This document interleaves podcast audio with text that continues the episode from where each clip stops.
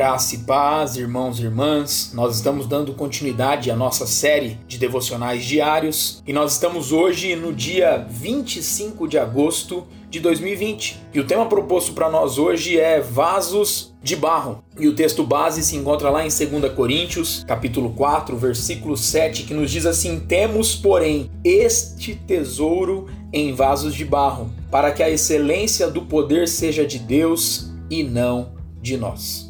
O apóstolo Paulo ele usa uma imagem forte para descrever nosso corpo físico. Temos este tesouro em vasos de barro. O tesouro descrito neste contexto é obviamente o conhecimento do Cristo e o conhecimento do Evangelho. Incrivelmente, Deus deposita esse tesouro divino em vasos de barro. Essa imagem, a imagem dos vasos de barro, para descrever a estrutura humana, transmite a ideia de fragilidade e temporalidade. Talvez seja a razão pela qual o apóstolo Paulo expressa a sua certeza de que conforme está lá em 2 Coríntios, capítulo 4, versículo 16, né? Mesmo que o nosso homem exterior se corrompa, contudo, o nosso homem interior se renova de dia em dia. Somos criaturas de um dia com muitas limitações e fraquezas. Apesar disso, Deus tem nos chamado para carregar e proclamar esse tesouro celestial, operando com eficácia e poder por intermédio de nossas vidas. Assim, podemos ser parceiros e parceiras deste trabalho maravilhoso.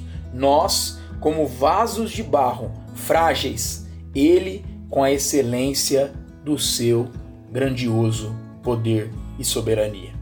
Que a nossa oração hoje seja: Senhor, somos um vaso e somos vasos frágeis, porém, mesmo assim, Tu tens nos chamado para realizarmos a tua obra e tem nos capacitado com o teu incomparável poder.